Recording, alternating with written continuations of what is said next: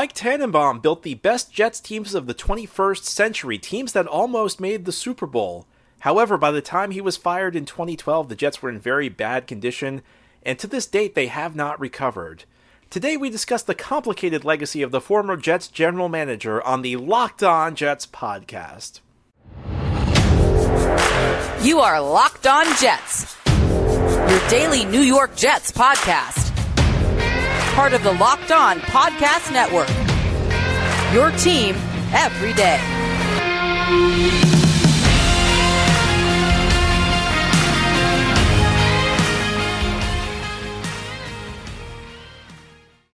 Welcome. This is the Locked On Jets podcast, part of the Locked On Podcast Network, your team every day.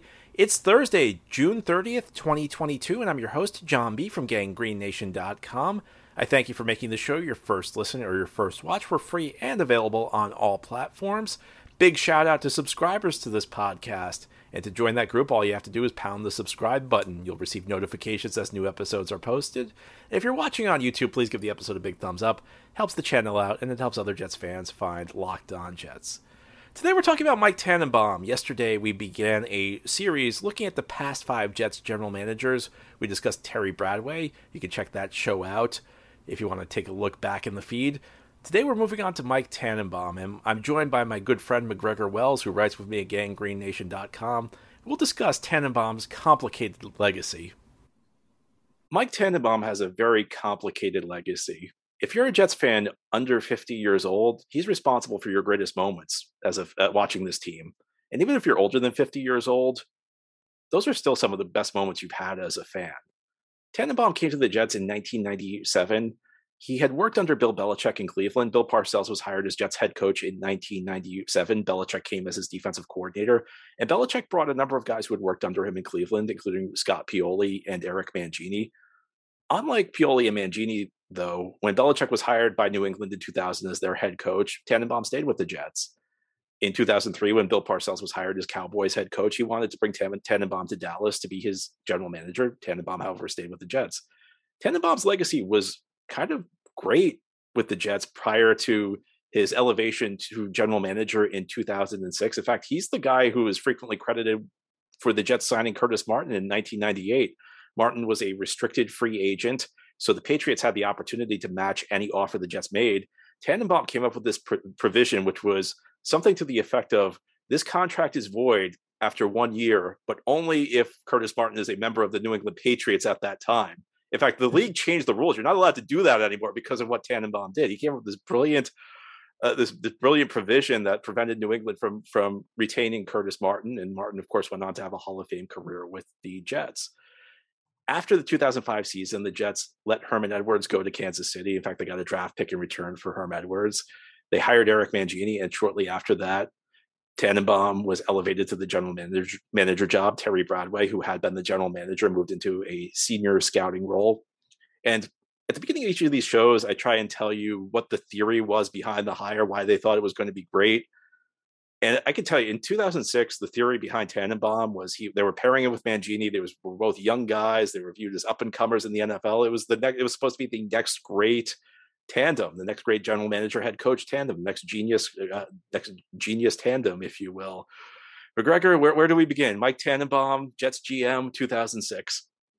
Yeah, I think um, one of the things they they thought they had in Tannenbaum was a, a contract and cap cap uh, expert, which they didn't have with Bradway. And so it was uh, one of the problems with Bradway is he didn't have anything good going on outside of his talent evaluation. So they thought, you know, keep Bradway on, have Tannenbaum come in with his expertise, keep them together, and maybe it works out really well. And um, actually, you know, for quite a while it did. You you hit on hit the nail on the head with the uh, the legacy of Tannenbaum. He presided over really the best stretch of Jets football outside of the late '60s. Um, it was uh, he brought a tremendous amount of talent early on, but his downfall was his drafting. In the end, the draft was just terrible for him and it, it, began with one of the best drafts in Jets hits history in 2006 because with his first pick, they drafted D'Brickashaw Ferguson. And I have to admit, I, I, really wanted either Matt Leinart or Vince Young. Like I wanted a quarterback that year. Pennington was coming off a career-threatening injury. You did not know what you had in him.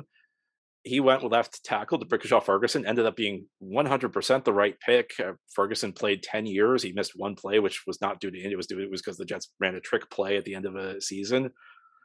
With the second first round pick, a pick they got uh, for John Abraham, it was, I think it was like a three team trade. Uh, Abraham went to Atlanta. The Jets ended up getting Denver's first round pick. They drafted Nick Mangold. And even after that, uh, past the first round, he drafted four really solid role players. He drafted Eric Smith, who we'll talk about some of the downfalls of Eric Smith because you know Eric Smith is a name that has a bad reputation among Jets fans, but Eric Smith was a valuable role player when the Jets understood what his capabilities were and played within those. They got Leon Washington, an explosive running back who was probably underutilized. Brad Smith, uh, you know, the nickname was the Swiss Army knife. He could do a little bit of everything, and even to a lesser extent, Drew Coleman, who you know had a few moments as a, a as a slot corner for this team. So first draft, he hits it out of the park. Yeah, it was a tremendous draft, and uh, yeah, good things going on with that year. And uh, just um, 2007 was also a great draft.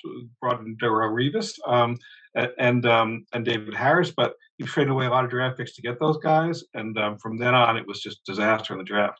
But going back to 2006, 2006 they got Nick Mangold and um, Rick, Rick, and then they, you know for the next two years they got um, they got brought in Pete Kendall, right, and they and they got um, um, Damien Woody. They built the best offensive line of football for those three years, but with um, with Tannenbaum, it was it was the start of something really big, and it's uh, it started with the two draft picks. But yeah, the the 2000 draft pick uh, draft was just tremendous. Uh, 2006 draft was just a tremendous start to the, the Tannenbaum era.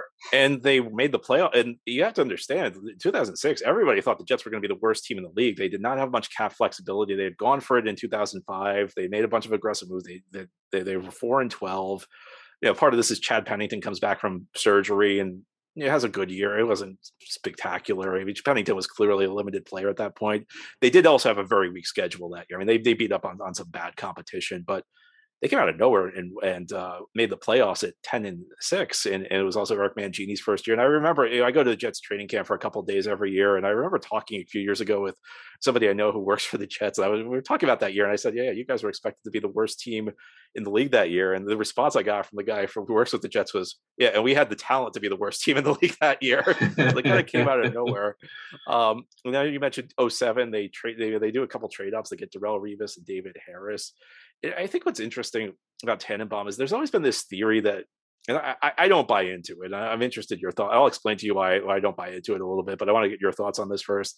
There was this theory that he was, you know, Mangini was kind of like the brains behind the operation, and that's why drafting went south um, mm-hmm. once Mangini left. I, I, don't buy into that theory. I'll, i have multiple reasons for that, uh, but I, am interested in your thoughts on that. Yeah, I don't buy that at all. I mean, Mangini didn't have any success after he left the Jets. Um, he was really uh, rather poor after he left the Jets. Um, and I just look. The bottom line is they had Bradway still there, right? Who was the former GM. They had Tannenbaum. These are the guys running the draft. Yes, you get input from the head coach, but the bottom line is the buck stops with the GM. And I don't think it was, it was Mangini making these picks. I think it was Tannenbaum and his, and his staff the other the other point I, I, make is, and we're going a little now we're moving to 2008. If you want to give, you want to say the drafting was all Mangini. Well, Mangini was the coach when they drafted Vernon Gholston. You know, nobody ever nobody with that theory ever mentions that. Uh, yeah, the whole 2008 draft was a disaster. It was terrible. It was ugly, and I feel yeah. like you know Tannenbaum had this success with these early moves, and I feel like he almost took the wrong lessons from them because if you look at like a lot of the the theory behind his moves, if you if you look at some of the stylistic things he do, did, it wasn't that different from later in his tenure. It's just the results weren't there. You know, we mentioned the trade ups in 2007. It worked great. They got Darrelle Revis and David Harris, two guys who were great Jets. And you can do that once in a while. You know, you can have a three man draft. I think Chansi Stuckey was the other pick who they ended up trading for Braylon Edwards down the line. Uh, you know, you could have a three man draft class once in a while, but nobody's a good enough talent evaluator to constantly have great drafts when you're only thinking three or four picks. And I'll even go a step further. You know, you look at the 2008 offseason, they were very aggressive in free agency. And they made a lot of great size, as you mentioned. I mean, they got Alan Faneca, they got Damien Woody. Damien Woody is really interesting player if you ever follow the trajectory of his career. Is the real guy from the offensive line who moved from the outside in. He began his career at center, then moved to guard, then tackle. Um, Calvin Pace was a good signing that year. Tony Richardson, uh, it was a fullback. He didn't have that big of an impact on the field, but everybody around the team would tell you that he was a huge part of the leadership group in that locker room for the subsequent success they had. And then in August of that year, there was another big name who was brought in, Brett Favre. Yeah, Brett Favre was, you know, tremendous. Well, that, that's that's an overstatement. He wasn't tremendous, but he was good enough to get to the Jets to eight and three. They got to eight and three. Uh, they played the Titans and beat the crap out of them. Um, and then Titans were, Titans were ten and zero oh at that time too. Yes, yes. The Jets were being talked about as a legitimate Super Bowl contender at that point. And then Favre got hurt his shoulder and refused to come out of the lineup, and the rest is history. They, they ended the season one of four and it was you know was, they didn't make the playoffs, but it was unfortunate. I actually so I have a I have a different take because I think that there is this revisionist history about, and this is about more about Mangini than it is Tannenbaum, but like. I think there's this huge revisionist history about the 2008 season that well, Mangini was on his way, and then Favre got hurt, and everything was ruined. And I put a lot of the blame for that team's collapse on Mangini I, uh, from a couple of standpoints. Is first of all, the defense was the 18th ranked scoring defense in the league, and they had a lot of talent on. I mean, it was Bart Scott was not there. Jim Leonhard was not there. But there were a lot of the same pieces from that 09 defense that Rex had number one in the league. You had Chris Jenkins, who was only there part of the year in 09, who that may have been the best Jets defensive lineman season I've ever seen. They still had Shaun Ellis, young David Harris. Kerry Rhodes at safety was really good. Revis, it's not like Revis went from being this ordinary guy in OA to being the, the best corner in the league. No, Revis was really good. And Mangini just did not get enough out of them. I thought he made bad coordinator hires. And I mean, here's the other, here's the thing with Favre. There, I think there are two things with Favre I, I want to bring up. The first is that you imagine he was he was not awful. He was he was I would say he was he was good in the early part of the season. He wasn't as good as people remember though. I mean, this month of October was very uh, three inter- I looked this up, three touchdowns, seven interceptions in October. Half of the interceptions came the first two months of the season if you uh, now I, know you get a little dicey taking games out, but like Favre had a six touchdown game against Arizona where he was spectacular. Outside of that pre-injury, his touchdown to interception ratio was about one to one. So it wasn't quite as good as people remember. But the other point I want to make is this is again, this is more anti-Mangini than it is Tannenbaum. But it just drives me crazy when people say, well, Mangini was great and Favre got hurt. The point where Favre gets hurt, that's when you turn to the run game. And the Jets had that offensive line, and that's what they did the next year with Mark Sanchez. They just, you know, at some point, it got to a point where they just took the ball out of the quarterback's hands and they just ran behind that big offensive line, ground and pound, and they made it happen. And I guess the other point I'm going to make with uh, with when it comes to Mangini is I, I, I just it drives it, i'm sorry it just drives me crazy that Mangini that this, this, revisionist history has come up with Mangini. Mangini they played a game in Seattle week 16 that year. Seattle's entire offensive line starters were on injured reserve. The Jets did not have a single sack in that game. And the other uh, the other point I was going to make is you know we talk about Mangini's drafting and you you may have said well when he left it was a coach centric maybe you're arguing it was the scouting was more coach centric well, a lot of the key assistants stayed, so it's not like it's not like there was this rapid turnover in the front office. So I guess that's another point I just want to make.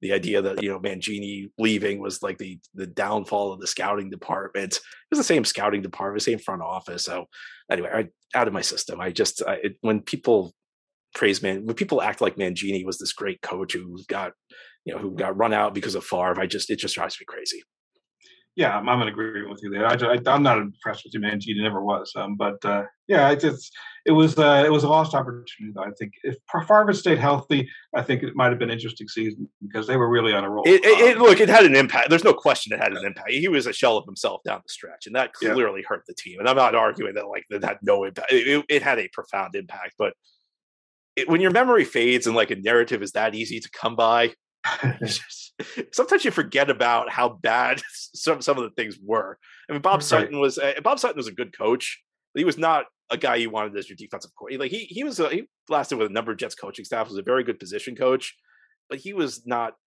really the guy you wanted as your defensive coordinator. And we've been through Brian. We'll probably we could write a book on Brian Schottenheimer, who Mangini brought to the team. So let's move forward. Just as Mike Tannenbaum built the Jets in his early days as general manager, you mean you may need to build your car, and with the ever increasing numbers of makes and models, it's impossible for your local chain auto parts store to stock all the parts you need. You have to endure pointless questioning, and you have to wait because the person behind the counter is ordering parts on their computer, but they're choosing the only brand their warehouse happens to carry. You have computers with access to rockauto.com at home and in your pocket. You can save time and money when using Rock Auto. It's a family business serving do it yourselfers for over 20 years, and their prices are reliably low for every customer. You can go explore their easy to use website today to find the solution to your auto parts needs. RockAuto.com is sponsoring today's episode. Go there right now and see all the parts available for your car or truck, and write locked on in their How Did You Hear About Us box so they know we sent you. Amazing selection, reliably low prices, all the parts your car will ever need. RockAuto.com. Um, so we get the Jets bring in Rex. And by the way, like one thing I'll say for Tannenbaum is I think he was probably he probably had something to do with Mangini getting fired after 08. And I'm sure that was tough on him because as I mentioned, like they worked together in Cleveland. The rumor's always been that Tannenbaum was one of the people in 06 when they hired Mangini. Tannenbaum was one of the people who really pushed for him. So I mean, we don't know what happened. It may have just been Woody being Woody and just making an impulsive move. But I mean, I I wouldn't be surprised just if Tannenbaum had something to do with that. And I, I imagine it was very difficult. He he was he watched that team deteriorate down the stretch, understanding that they needed to make a change. Yeah, they definitely needed to make a change. I, I yeah, but it had to be difficult for him. But yeah, then then Rex comes in and it's a completely different ballgame. What a circus that was! and you know, here's the thing I forgot. So Favre retires after the 08 season. This is another this is another piece of revisionist history. People say, well, what if Favre was here under Rex? Well, first of all, nobody wanted Favre back at that point. Now I know Rex, maybe Rex made a push for him. I don't know, but in the fan base, people were done with Favre. The trade was viewed as a bust. And actually, like I, I still think, knowing what we know today, like I'll still defend the Favre trade because Pennington at that point had a certain ceiling. You probably ceiling was probably a division title, which he got in Miami. He beat the Jets, so it looked really bad for them. But you weren't really going anywhere with Pennington. I I did not think Favre made the Jets a Super Bowl team, but given the circumstances, I felt like he gave the Jets a higher ceiling, and they really they they structured the trade in a way that took the risk out because at the end of the day, the Jets only gave up, I think, a fourth round pick to Green Bay, and it could have escalated all the way to a first if they if the Jets made the Super Bowl. It was based on the success Favre had, so I think it was a well structured deal. And the, the, side note is, I remember reading in uh, Peter King's book. Peter King actually t- claims that he he was part of this the, the Jets getting Favre because he was in touch with Tannenbaum and Peter King, the former writer at SI, who I think is with NBC now and he mentioned to Tannenbaum that Favre never Favre, which is same same with me, is if he doesn't recognize a number on his phone, he doesn't pick up. So Tannenbaum texted Favre because he was trying to convince because Favre wanted to go to Minnesota or Green Bay or Minnesota right. or Chicago because he wanted right. he wanted to get he wanted to make Green Bay pay for letting him go. And that's the other point I'm going to make is people talking about what if Favre was here and Favre was not coming back to the Jets in 09. Favre wanted to either go to Chicago or Minnesota because he wanted to go to the NFC North and make the Packers pay so it was quite an ordeal. And I don't think he was really ever into being a Jet because his focus was really just revenge. But the Jets entered the 09 offseason without a quarterback. And I forgot about this, but uh, they made a big push to get Jay Cutler. And the whole saga, there was a whole saga there because Josh McDaniels was hired in Denver. Cutler was coming off a great year. Cutler finished third in the league. He had 4,500 passing yards under Mike Shanahan. You know, the old joke every quarterback's a great fit for the Shanahan offense. Jay Cutler was a great hit for the Mike Shanahan offense. Um, McDaniels came from New England.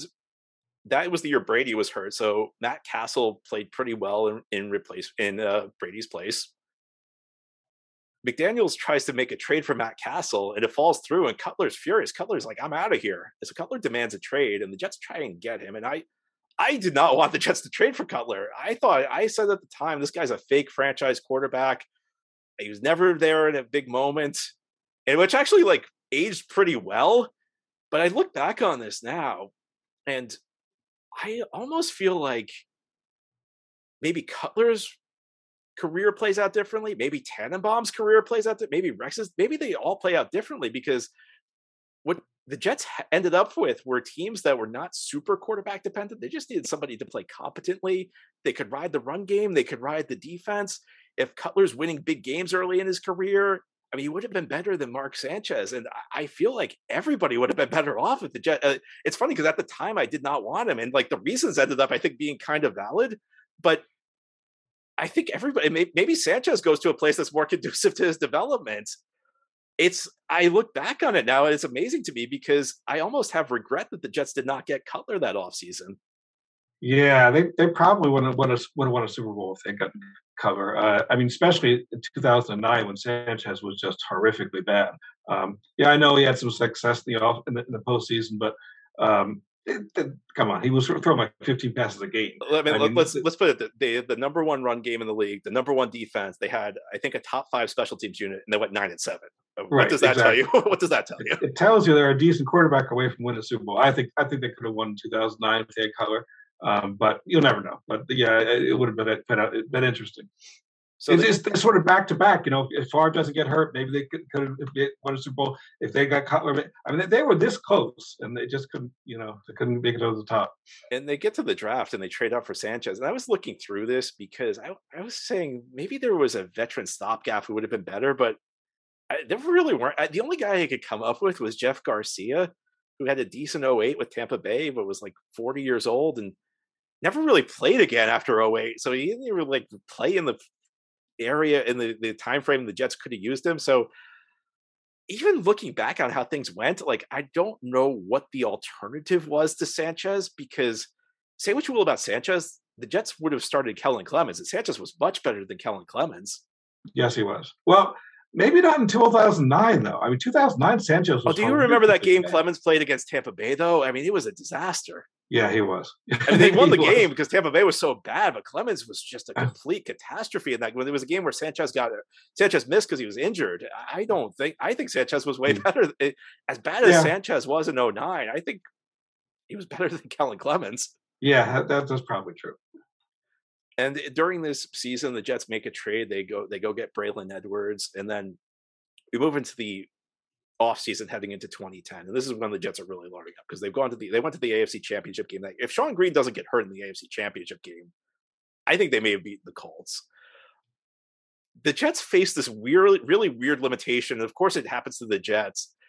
It's the final year of the collective bargaining agreement, which means there's no, which for whatever reason meant that there was no salary cap in 2010, but there were limitations on teams that had deep playoff runs that year so if you were in the final four, which the Jets were because they went to the AFC championship game against the Colts, you could not sign a free agent unless you lost a free agent. And Tannenbaum actually made a really savvy move where he let the kicker Jay Feely go. And because he did that, he was able to sign a free agent. And it ended up being Jason Taylor, who was well past his prime. He was more of a role player. He's a Hall of Famer. He's a role player. And actually, ironically, outside of Tom Brady, maybe the, that generation's biggest Jets antagonist. But very savvy move that I think kind of flew under the radar that offseason by Tannenbaum. Yeah, that was an excellent move. Um, and uh, you know, he Tannenbaum was really shrewd for the first few years of his career. I mean, he brought in so much high level talent. He, he manipulated the cap well. Problem was, in the end, he left the Jets in just horrific shape. But um, I'll tell you, in the beginning, this looked really promising. And, and that's the offseason he traded for Antonio Cromartie. He traded for Santonio Holmes and the Jets the Jets have another big year. Uh, the Jets go eleven and five. They beat New England. They they beat New England. I still don't know what happens in the in that first half of the AFC Championship game. Maybe it was just that they. It was just the emotional high that they'd slayed the dragon. They beat New England the week before in Foxborough, and you have to understand if you were a Jets fan in 2010, Jets went in to Foxborough the, in the regular season game. They were nine and two. Patriots were nine and two. His first, you know, the, the first spot in the AFC was on the line, the top seed. Jets get killed. Jets lose forty-five to three, an embarrassing game. Six weeks later, they go back to Foxborough. Nobody gives them a chance, and they beat the Patriots.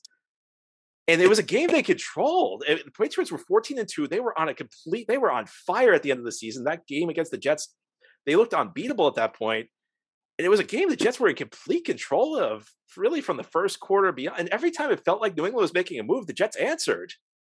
Yeah, the Jets dominated that game. It, it looked a lot closer in the final score because I think it was 28-21 the Patriots yeah. scored uh, this late this late touchdown that ended right. up being meaningless. But, but they dominated. Yeah, but the Jets completely dominated. They were the better the team that day. But absolutely, you know, when you talk about the better team, you know, the Jets from 2006 to 2010, those five years, the first five years of Tannenbaum's um, um, career with as a GM, the Jets were um, five and six against the Patriots in those five years. I mean, they, they were they were challenging the Patriots for hegemony in the, in the, in the AFC, and unfortunately, they never could do anything past that. But I mean, for a while there, the Jets were right there with the Patriots when no one else in the division ever was. It, and that's that's really something that's kind of lost in the Mike Tannenbaum's you know the, the, the, later years. But um, I'll tell you, for a while there, he had the Jets, you know, neck and neck with the Patriots. You, as a Jets fan, you would go into those games thinking, you know, we're we're going to win, we're going to beat these guys. How long has it been since we thought that? You know, a very long time. But that was kind of the dividing line. That was the point where at the end of the 2010 season, and looking back, I feel like the seeds of the decline were kind of planted up to that point because in getting Mark Sanchez in 09 and they traded up for Shonn Greene as well, it was another three player draft. 2010, they made a lot of trades, a four player draft class. We get to the 2011 off season, which happens late because the NFL has a lockout. So the free agency period actually happens in July and August, and it's right at the beginning of training camp. And the training camp began with like a lot of the key free agents on signs. And this is really where I think it all began to go downhill for the Jets. And there are lots of different reasons. I think one of the reasons it went downhill, which was something they did not plan for, Tannenbaum was very aggressive restructuring deals so he could be active in free agency every year. And if you restructure a deal, essentially what it means for in most cases is you're reducing a player's cap hit this year, but you're guaranteeing him more money next eh, down the line. And that means the player's going to be that means the player's going to be much tougher to cut down the road. And this all works out fine if the cap keeps going up. But they just kind of got hit by a bad surprise in tw- the 2011 collective bargaining agreement because at least at the beginning, the cap went down, which in some ways kind of limited their flexibility. So I think that was a factor. Another factor that came into play, we'll get to this in a bit, but if you're restructuring guys, and again, you're guaranteeing them more money down the line, that's fine if they keep playing well. Jets had some guys who kind of got old very fast. But, you know, I go back to 2011, I always think kind of the dividing line was – Nnamdi Asomugha when the Jets the Jets were pursuing him, and at the time Revis was the undisputed number one corner in the league, and just as Revis was the undisputed number one corner, Nnamdi was the undisputed number two corner in the league, and the Jets had this. They moved money around, they restructured some deals, and the Asomugha ended up going to Philadelphia for like three days. It seemed like he was going to end up with the Jets, and he ended up going back to Philly. He ended up going to Philly and the Eagles ended up he ended up being a complete bust for the Eagles. But to me, that's almost like a symbolic dividing line for the Tannenbaum era because that was like the point where the Jets were on top of the world. People say the Jets, you know, it was never a Jets town, New York. It was that that stretch, like when the Jets were coming off the two straight AFC Championship games. They were in hot pursuit of the top free agent. It was it, New York really was a Jets town for like that short stretch. Yeah, absolutely. Um, although they did kind of dodge a bullet with with um, well, in the end, you would have said it if they had not made some other poor decisions because you know, we could go through the free agents from that year. Right. Damien Woody got hurt the end of 2010. Wayne Hunter actually played decently in the 2010 playoffs in his place. They gave Wayne Hunter a contract to play right tackle, which ended up being the worst, the, the move that may have killed the 2011 season more than anything else because he was brutal at right tackle. Eric Smith guy who had been a valuable role player on the playoff teams the previous two years. They decided, I think it was one of those things they thought because they liked him.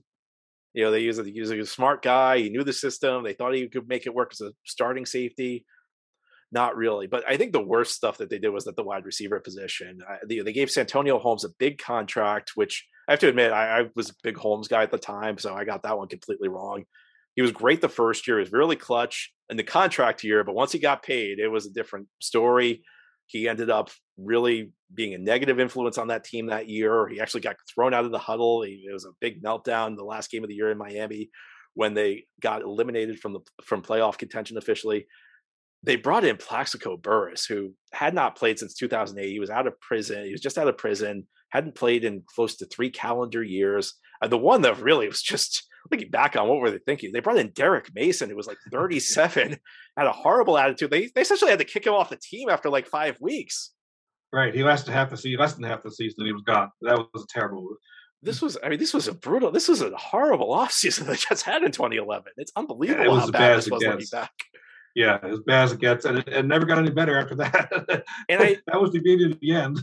and I go back to this. This is like where I feel like Tannenbaum learned all the wrong lessons because they had brought in guys who were viewed as kind of risks, you know, eh, to varying degrees for different reasons. Holmes was viewed as a risk when they brought him in. Braylon, Braylon Edwards, who was really good for them for a year and three quarters, was viewed as a risk. Cromartie was viewed as a risk. And they made it work. And I feel like Tannenbaum and Rex, they kind of made it feel, they kind of got it in, in their heads that they could make it work with anybody. And that's where you bring in Plaxico Burress, even though he hasn't played in three years. That's where you bring in Derrick Mason. It's even why I think to a certain extent they thought they could somehow have Eric Smith be a start. And Eric Smith, it was like a, a meltdown a week Eric Smith at safety. He was he was the worst Jets on. If Wayne Hunter was the worst Jet on offense that year, Eric Smith was the worst Jet on defense. yeah, it was brutal watching Eric Smith. He just wasn't suited for that role. But uh, and then you had the Mark Sanchez meltdown at the end of the year with the, losing the last three games. They were in the, they were still in playoff position. They were eight and five. They were they were there to go, and it just it just uh, See, I, this is another one of those things. So, like, I think like there's this perception that the Jets were like on the gearing up. They were going. They were going to make another run, and they had that Giants game Christmas Eve, and Victor Cruz. Destroy- I, I never bought that team. I thought that that team the team was five and five. They they were five and three, and they they had a game against New England for first place in the AFC East. They got killed, and it was the game was actually very tight at halftime, and the Patriots came out and crushed them in the second half. A couple days later was the the infamous Tebow game where Tebow had the scramble against the Jets, and yeah, everybody always complains that their team gets screwed over by the scheduler. That may have been the most legitimate case I've ever because I've never seen a team. I don't think I've ever seen another case where the team had to play Sunday night and then got the Thursday game. Like you play Sunday afternoon, you don't get, and then they had to fly like all the way out to Denver, play at altitude. The defense was just exhausted by the end, and that could have saved us a lot more heartache the next year, I guess. But they're five and five, and then they they get this very soft stretch of their schedule, and they barely beat a Buffalo team that's in complete free fall. They barely beat a Washington team that's not any good.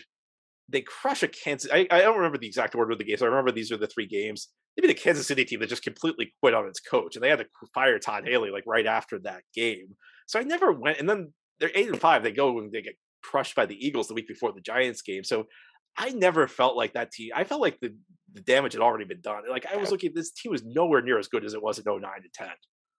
no, it was definitely not as good. But I, I still thought they were going to make the playoffs that year at eight five. So I guess we're not quite on the same page there. No, but I, well, yeah, I, I think a- if they made the playoffs, they were one and done. My point is, this was not a team that could that was going to go on a run that year. No, I mean, well, the, you're paying the price at that point with draft after draft to just you know nothing again. 2008, 2009, 2010, you're getting nothing whatsoever out of those drafts. So at some point, you have the decoration of talent coming in. And as much as anything, Sanchez did not develop at all that year. It- it- it's funny because people look at the these statistics and they say, "Well, Sanchez had the best year of his career statistic.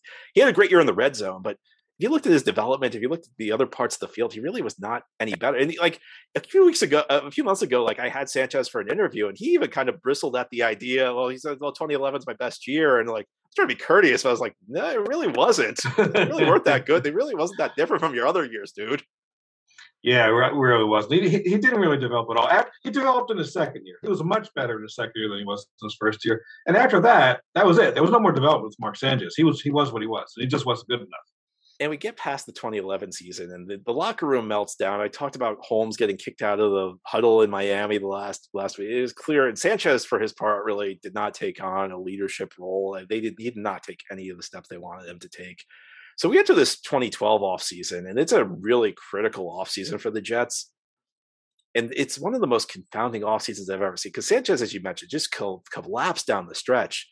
So they needed to bring in, they get rid of Brian Schottenheimer, which they initially did not. I mean, they had this press conference. It was the most, I don't think I've ever been so angry at the Jets.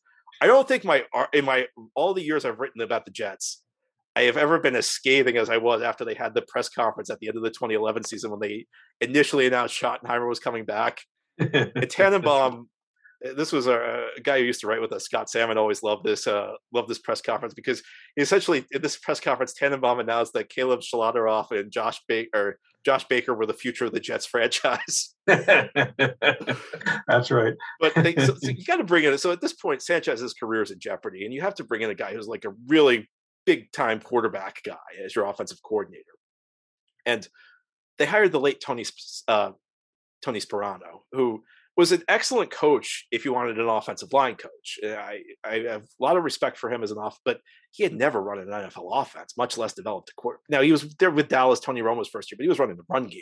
Todd Haley was in charge of the passing game. So it was a very, a very strange move, and it did not really work out. But after that, they made this really weird move where they gave Sanchez an extension. I, I lost my mind when they did that because Sanchez was not this contract was not close to expiring. This is this essentially locked them into Sanchez for a much longer time frame. And the thing was, even if Sanchez had a great 2012 season, they could have given him this exact same contract after the season because they, they they were paying him like a top quarterback. Yeah, that was insane. That combined with bringing in Tebow was like, oh, I don't know what we were going to get know there. what you're doing what are you doing? I don't understand it. This I don't was, understand the strategy. I feel like Tebow, like part of me feels that it was maybe Woody trying to win the back pages because Mangini's talked about how Favre was kind of forced on them by Woody. Tannenbaum said they wanted to replace Brad Smith, who they lost. I don't. It seems like the coaching staff never bought into Tebow because, to their credit, I thought this was going to be a big problem because this, uh, on top of everything else you were dealing with with Sanchez, you're bringing in like one of the most popular players in the sport you really felt like a, recipe to undermine Sanchez. And to the coaching staff's credit, they said we, Sanchez is our guy, and they really stuck through San, with Sanchez through thick and thin. I, I, was really critical. I got to a point where I said, "You can't stick with Sanchez." They did not believe in Tebow in the least. They didn't know what to do with Tebow. I mean, they, they, they brought him in. They didn't know what to do with him. They didn't do anything with. I mean, that was the most puzzling move I've seen in a while for the Jets. That that was I don't know what they were doing. Earlier, McGregor and I talked about the best Jets playoff win of the 21st century. It was a game where they were in New England, big underdogs, just weeks after getting blown out 45 to 3 by the Patriots, but they found a way. And if you laid money down on that game, you probably made a decent amount of money. BetOnline is your number one source for all of your sports betting needs and sports info. So for this year's games when the Jets play, hopefully some of them will be in the playoffs, you can go there. And you can also find all of the latest developments, league reviews, and news. BetOnline is your continued source for all of your sports wagering information, including live betting, esports, and scores. And BetOnline remains the best spot for all of your scores, podcasts, and news this season. BetOnline.net is the fastest and easiest way to check out all of your favorite sports and events, including MMA, boxing, and golf, and also football futures. Just head to the website today or use your mobile device to learn more about the trends and the action. BetOnline, where the game starts. I think we can all agree that Tebow was the wrong move for that team at that time, though. It made I just have a tough time understanding what they were thinking when they when they made that move. Yeah, I don't, I don't know if it was a Tannenbaum's move. I wonder if it was Woody Johnson's move, but I, I have no idea. It, to me, clearly it was not a Rex move. I mean, he didn't have seem to know what to do with with, with, with Tebow. Um, so it's hard to know what how this happened in the first place, but it happened and it was a disaster. But in some ways, it's kind of emblematic, I think, of some of the mistakes Tannenbaum made. Because I see, looking back on it now with some hindsight, you, you see the mistakes, and one of them, as I mentioned earlier, is I think they had they got it in their heads because they made it work with all those other guys we could just make it work with anybody. We'll bring him in. It'll be fine.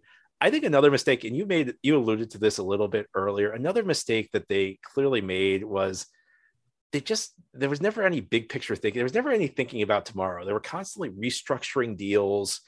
Bart Scott got restructured. Calvin Pace got restructured. They got old really fast. And it ties in with the other issue is that they kept trading draft picks. Now, in my opinion, if they're not the worst team at managing the cap, they've been one of the worst. It's the New Orleans Saints in recent recent years. But the reason they've been able to stay competitive, first of all, is Drew Brees. But second of all, is because they've had this influx of young talent because they've drafted as well as any team in the league. And drafting well makes up for a lot of mistakes. If you even if you run your cap poorly, if you draft really well, you can make it happen. But Tannenbaum kept trading away all the draft picks. So one way to avoid a team that's in one way to avoid losing when you're in a team that's got a bunch of guys getting old and you're in cap trouble is you bring in young cheap talent through the draft. And Tannenbaum just gave away all the picks. So even when they were winning in 09 and 10 these three four man draft classes I think really came back to bite them. No huge huge problem. Part of it I think is um Tannenbaum was um hurt by the uh, introduction of the uh, rookie wage scale um, and that uh, those draft picks became a whole lot more valuable from 2011 on, and um, it just didn't happen. And uh, and uh, he also didn't was wasn't able to really uh, trade draft picks the way he used to trade back draft picks for premium talent because teams now value those draft picks much more more highly, and that sort of hurt the way he operated, I think.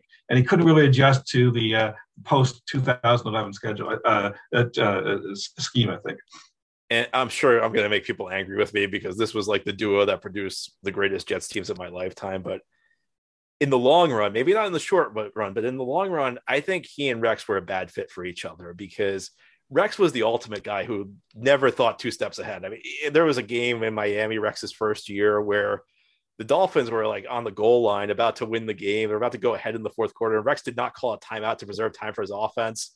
And he said, well, I, I wasn't even thinking of that. I thought we were going to get the stop. And that was Rex's mentality. It's one of the reasons everybody loved Rex is that mentality. But Rex was never a big picture thinker. Rex was never a guy who could think two steps ahead. And I think Rex needed somebody. I think Rex, in a different circumstance, maybe could have turned out better over the long. Again, short run was great, but over the long run, it did, really did not work out for Rex. I think Rex needed a GM to say no. And you look after that 20 maybe after the 2010 definitely after the 2011 season there was probably a point where the jets just needed to say you know what? We need to kind of have a reset year. We'll get our cap in order. Maybe we're not going to compete for the super bowl this year. It just was never going to it just didn't fly with tannenbaum. Tannenbaum i think just gave rex whatever he wanted. Yeah, it, would have been better. He Rex was a uniquely undisciplined individual. it would have been nice to have discipline from above, but didn't happen. But I, I blame Tannenbaum more because I mean, at the end of the day, like you always need kind of a balance. You need every successful team kind of balances their short term and with the long run. And the guy who needs to look at the long long run is the GM. The head coach has to look the day to day. He's guy preparing for the next game. So unless you're Belichick, there really aren't many coaches who get the long run. Tannenbaum is a GM, and it makes me wonder whether he ever could last long in a place. He just uh, he never felt like he was ever thinking past today. It never felt like he was thinking two, three years down the line. And it's frustrating because the Jets had this core that he drafted. He, they had D'Brickashaw Ferguson. They had a Super Bowl core. If they had filled in the right pieces around these guys, this window could have lasted maybe five to seven years.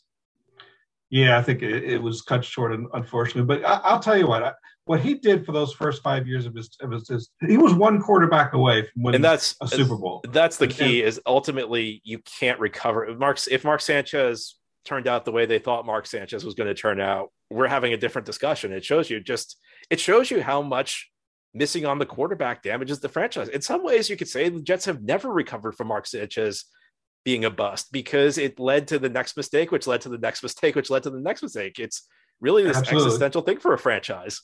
Absolutely. And if and if Chad Pennington wasn't broken down, or if Brett, Brett Favre wasn't broken down, he, he was just he was one quarterback away, one good full season away from I think a Super Bowl title, and he never got there. But if he had done that, if that had happened, you know, that's a little bit of luck of the draw. If that had happened, I think would have viewed Mike Tannenbaum as very different. I think it was like, you know what, he put a tremendous amount of talent and he won for us, but it didn't happen. It's a great. It shows you just how thin the line is between success and failure. I, I think back to the Baltimore Ravens. You know, everybody remembers the 2000 Ravens, that dominant defense. What people forget is they had like a six-year stretch where they wasted historic defenses because they could not figure out the quarterback position. And I'll take it one step further in the 07 draft, Ozzie Newsome tried to trade up for Brady Quinn. The next year they got Joe Flacco. Flacco kind of stabilized the position and finally gave them what they needed. If they get Brady Quinn, they never take Joe Flacco. They don't win that second Super Bowl. Ozzie Newsome's probably remembered. Ozzie Newsome's probably remembered as the guy who screwed up a legendary defense and only got one championship out of a legendary team. It can be. It, it's we don't like to think of this. We don't like to. We like to think that the guys who are going to succeed are always going to figure out a way that luck has nothing to do with it. But maybe it was just one of these things at quarterback. That's the difference between us talking about Mike Tannenbaum and what could have been sense versus us talking about Mike Tannenbaum as a legendary GM. I really think so. I think if we had just had one really good, not even like a top of the league Tom Brady, no, just a good quarterback, I think we would have won one Super Bowl, maybe more, and it would have been a very different discussion we had here today. Well, you know, we did our first show in this series about Terry Bradway, and one of the first comments in YouTube was that was a really depressing half hour. so the problem is, I don't think we're going to get any better going forward, which my, this is not my favorite. I'll tell you my favorite YouTube comment was the first day we were on YouTube when somebody left the comment. Dude, I can't believe you're not 300 pounds. That's always what I figured. wow. Why would they think that of you? I don't understand that one at all. but anyway, it's been a pleasure discussing Mike Tannenbaum with you. These first couple Jets GMs, we at least have some good things to talk about. Our next topic is going to be the John Idzik era. And I feel like that YouTube comment about how things were depressing under Bradway, it's not going to get better. Best thing we could say about John Idzik is he wasn't Mike Maccagnan. but that is a story for another day. It was nice chatting with you, my friend. You too. Always pleasure. That's all for today's episode. This has been the Locked On Jets podcast, part of the Locked On Podcast Network. As always, if you enjoy the show, hit that subscribe button. Big thumbs up if you're watching on YouTube. Good review if you're listening on a podcast source. Have a great Thursday, everybody. Can't wait for next time when we'll talk about John Idzik.